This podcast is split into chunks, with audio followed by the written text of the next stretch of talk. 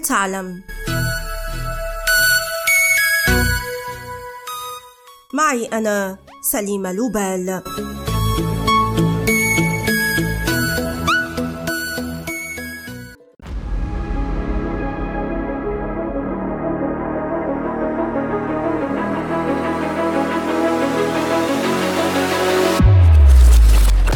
من المؤكد أنك وأنك من عشاق البادل لأنك وأنك شغلت الحلقة وتستمع أو تستمعين إلي اليوم. فعلا هذه الحلقة هي مخصصة لك ولك ولكم أنتم يا من تمارسون هذه اللعبة الجميلة. لكن هذا لن يمنع من أن نرحب بمستمعين لا يعرفون البادل تعالوا لنتعرف عن ماهية اللعبة قبل أن نغوص في تاريخها الذي سيفاجئكم حتماً.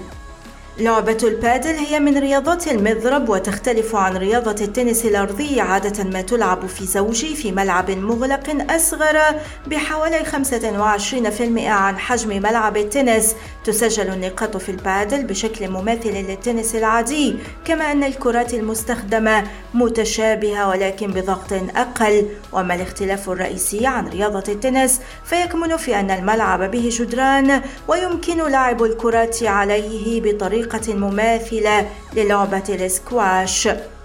إذا لعبة البادل مستوحاة من لعبة التنس التي ولدت في بريطانيا بين 1850 و 1870 لكنها ظهرت أول مرة في عام 1890 على السفن البريطانية للترفيه عن الركاب أثناء الرحلات الطويلة على ملعب صغير يناسب حجم السفينة ثم انتقلت في عشرينيات القرن الماضي إلى نيويورك في الولايات المتحدة. لكن هذه الرياضة ولدت بشكلها الذي نعرفه اليوم في المكسيك في عام 1962 ففي ذلك العام قرر رجل الأعمال المكسيكي أنريك كوركيرا بناء ملعب تنس في حديقة منزله في أكابولكو لكن المساحة لم تكن كافية ليصبح الملعب مطابقا للمعايير فانتهى إلى بناء ملعب أصغر بمساحة تصل إلى 20 متر مربع وحتى يتخلص من مشكلة ضياع الكرة بين النباتات في الحديقة قرر تشييد أسوار ليصبح الملعب مغلقا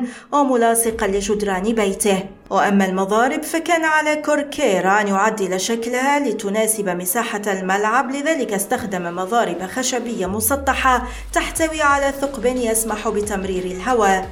مطلع السبعينيات من القرن الماضي اكتشف الأمير النمساوي ألفونسو دي هوهيلو هذه اللعبة لدى صديقه كوركيرا فأعجب بالفكرة ونقلها إلى إسبانيا التي يحمل جنسيتها ليقرر في 1974 بناء أول ملعبين للبادل في أوروبا خاصة بهما نادي فندقي ماربيلا الذي يملكه.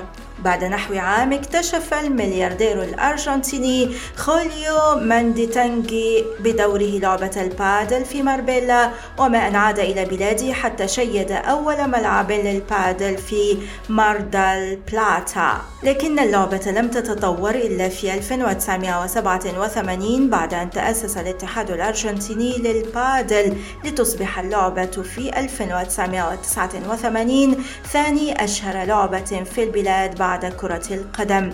وفي 1990 تكررت الظاهرة الأرجنتينية في إسبانيا مع ازدهار لعبة البادل وارتفاع عدد ممارسيها وملاعبها ومنافساتها وإطلاق علامات شديدة للمضارب التي تعتمد عليها اللعبة.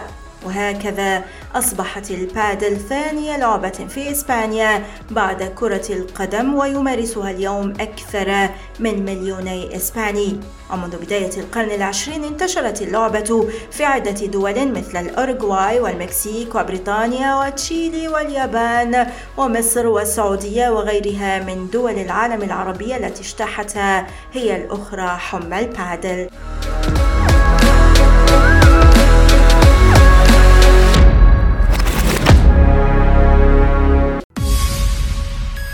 والآن إلى اللقاء مع حلقة جديدة من بودكاست هل تعلم؟